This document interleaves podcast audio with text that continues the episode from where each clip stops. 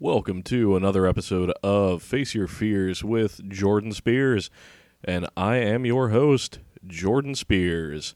Tonight, we're going to continue with the trend of Phantasm. Gonna watch Phantasm IV, came out in 1998, still written and directed by Don Coscarelli, still got the tall man, still got Bogs, and Reggie Bannister is still in it. So, without further ado, let's see how Phantasm IV is. Oh, wait, before I go, I just gotta say real quick, I'm like really excited for Crypticon this weekend. Like maybe too excited, if that's possible. It's the first convention I've been to since 2019, and the last one I went to was Crypticon, so I guess it's appropriate. And I'm very excited because Joe Bob Briggs is going to be there, and I have been watching Joe Bob Briggs since I was but a wee lad on TNT when he was the host of Monster Vision. So, yeah, it's going to be pretty dope. I'm going to spend probably too much money, and it's going to be fun. I'm very excited about it. All right, that's all I had to say. Anyway, on to Phantasm IV Oblivion. That's the subtitle of the movie. If you couldn't tell, it's Phantasm IV Oblivion. So that's maybe things will be obliterated. Maybe things will maybe everything ends. Who knows? Who knows? So I'm about 15, 16 minutes in. So far, this one is a lot less breakneck pacing-wise compared to Phantasm 3. But as a quick side note, I did just want to bring up the fact that Angus Scrimm is just so good as the tall man. He really doesn't have like a ton of dialogue through the series or anything, but anytime he's on screen, you really can't help but just watch him. Like, he has a very commanding presence, and, he just played the tall man so well. I hope this is a movie that doesn't end up getting a remake, just because I really don't see anybody that could do the tall man like Angus Scrimm could, you know? Also, so far, the terrifying child from Phantasm 3 is not in this movie, which is great because, I mean, even though he was a hero, technically, that kid had dead eyes. He would have double-crossed him at some point. I know it. Also, Reggie Bannister as Reggie, the ex-ice cream salesman turned butt kicker, is, I don't know, just a really genuinely likable character. And he just seems like a really cool dude. I met him, like, in 2009 at the first ever Crypticon that I went to, and he was very nice. And it seems like his character is kind of more of an extension of his own personality. Also, man, the ongoing plot of these movies is very convoluted. I'm a little lost, but I don't think it's because, I wasn't picking up what was being thrown down. I think that these movies are just kind of confusing. Nothing wrong with that. I enjoy Italian movies, and I could not tell you what the plot of most of those movies are. I'm just along for the ride, and what a ride it has been thus far. Anyway, back to the movie. The plot in this one is definitely taking its time and meandering a little bit, especially compared to the ridiculous pacing of the last few, but it seems like we're gonna get some tall man background in here, which is pretty cool. Hopefully it fills in what this dude's all about and how he came to be, and if he is indeed a human or an alien or an extra dimensional being or all of the above or none of the above or whatever his story is. Also, one thing that's very cool is they are using unused footage or deleted scenes from the first Phantasm movie as flashbacks in this one. I feel like that's a really cool way of doing it because, you get to see just neat stuff that you wouldn't see otherwise, and it's with the original, actors from, years and years and almost 30 years ago at the time, or 20 years ago. Wow, yeah. More evidence that I'm bad at math. Anyway, yeah, just very neat. I appreciate them doing that. Oh, man. They're starting to hit us with a little bit of Tall Man backstory, because Mike went through one of the Tall Man's portals, and it transported him to the past at some point. Looked like maybe 1800s. And he met the normal human version of the Tall Man, and he was just a really kind grandpa-looking dude, and offered him lemonade, which was pretty sweet. I guess his name originally was Jebediah Morningside. Also, just gotta say, a lot of this movie is taking place in the desert, and I don't know if it's still supposed to be in Oregon or not, but I'm calling him out on something. Mike has he wakes up and there's a scorpion on him, and it's an emperor scorpion, and emperor scorpions are native to Africa. They are not in the United States. You can buy them at pet stores, but emperor scorpions, the black ones with the big claws, yeah, those are not native to the U.S. So I'm calling them out. They should have used a bark scorpion. Even though that's dangerous, I will not stand for inaccurate wildlife in my horror movies. This is where I put my foot down. Oh, man. Spheres coming out of some boobs. It's like the Fembots in Austin Powers, but it's not guns. It's spheres. Wow. Also, apparently if you use a tuning fork, you can just make them blow up. So, I thought this movie wasn't as crazy as the third one, but I definitely didn't expect to see that.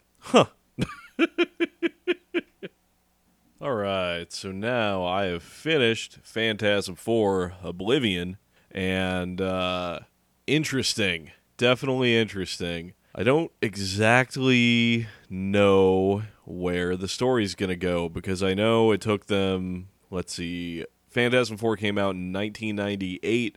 Phantasm V Ravager came out in 2016. So, a little bit of a gap.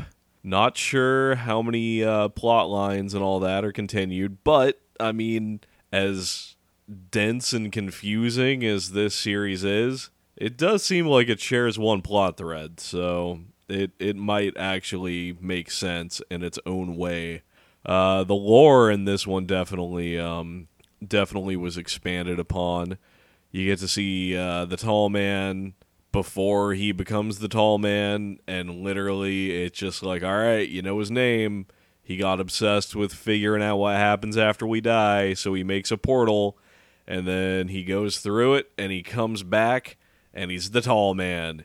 You don't get to see anything that happened in that span. He walks through the portal. 10 seconds later, he comes back, totally evil. So apparently, when you die, nothing good happens. Also, this movie, 3 car explosions. What is this, a Fast and the Furious movie? I thought it was Phantasm 4. Oh. Yeah, so that was kind of neat. I'm consistently surprised that they blow up really dope cars, usually, in, very weirdly good explosions. Don Coscarelli certainly knows how to film them, which is pretty cool. I don't remember any explosions in Bubba Ho-Tep. I'll have to give that a rewatch and see.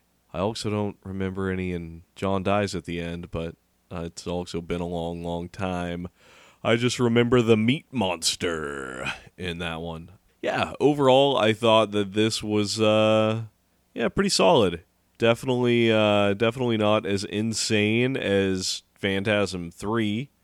It seems like they kind of got rid of a lot of the humor and went back to kind of more of its roots, I suppose. Also, in the body count in this is very low. I mean, there's some dwarves that get blown up and stuff, but overall, I mean, you get the sphere boob lady. I guess she's already dead. as a must be his Hall Man minion, not really sure, but like that's a thing. At one point, Reggie gets pulled over by like a zombie cop, and it looks like the makeup's like a mix between like the 1997 Spawn movie, where Michael Jai White, like when he's not, you know, masked up as Spawn, when he just has the burnt head. It looks like a mix between that and Biocop, which was a fake trailer included with the classic film Manborg.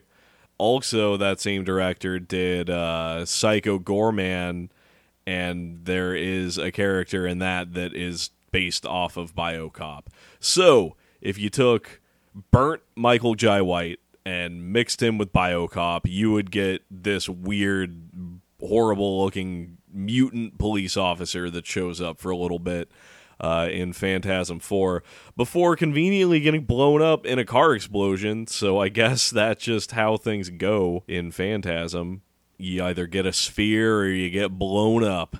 So yeah, definitely, check it out. I mean, if you're watching these movies, there's no reason to not continue. They don't get, like, bad. They're entertaining and fun throughout. Which is better than you can say for a pretty good chunk of franchises. I mean, I guess every franchise will have its missteps, but I feel like Phantasm has been pretty consistent. There hasn't been, like, I don't know, what's a bad sequel? There hasn't been a Halloween Resurrection yet. They haven't needed to get Busta Rhymes involved in a Phantasm film as of yet. But hey, I haven't seen Phantasm 5. Anyway, the point is, the Phantasm movies are pretty consistent. Ranking wise, I'd have to say that I'm kind of reconsidering. My ranking now would probably be 2, 1, 3, 4 from best to worst. But yet again, like, Phantasm 4, not a bad movie. Like, just because it is my last on my ranking, like, it's very watchable. Yeah, it's good stuff. I have no idea if these movies are streaming anywhere, because I'm just watching them on my Blu-ray box set so that I can, you know, justify spending money on them. But, you know, if you have the means, if they are streaming somewhere, or if you want to, you know, buy them, I say go for it, because they're definitely a wild ride, and they deserve to be talked about more. Honestly, these movies are really, really solid, and I feel like you know, hardcore horror fans know about them, obviously, but the general public probably isn't as hip to the Phantasm train, and they should. Tall Man deserves to be up there with Freddy and Jason and Michael and Leatherface and all that. He is certifiably a horror icon. And Angus Scrimm, yet again, dope name, just fantastic. Kane Hodder, another really good name, but Angus Scrimm, that's a cool name right there. In other news, thanks everybody for listening. I mean, seriously, your continued support is super rad. Some flyers have been made for the podcast, so we might do a little bit of guerrilla marketing at Crypticon over the weekend. As in just, you know, pass out some flyers and be like, listen to my podcast, it's really cool. But everybody at Crypticon is pretty nice. So, hey, if you're listening because of a flyer that you found at Crypticon, that's dope. That's cool. That's just proof that Jamie and I's ridiculous idea actually did something. So, you know, dreams do come true, all right? Anyway, yeah, find me on the Facebook group, which is this being the name of the podcast. Find me on Instagram with the initials of the podcast. I don't really know how else to market this. Like, I've posted in a subreddit. Yeah, I just don't really know, like, how to do all this stuff. I'm just a small-town boy. So, definitely in uncharted territory for me. I'm not super savvy on any of that stuff. So, hey, word of mouth. And I don't know. If you know anybody that likes horror movies, send them my way.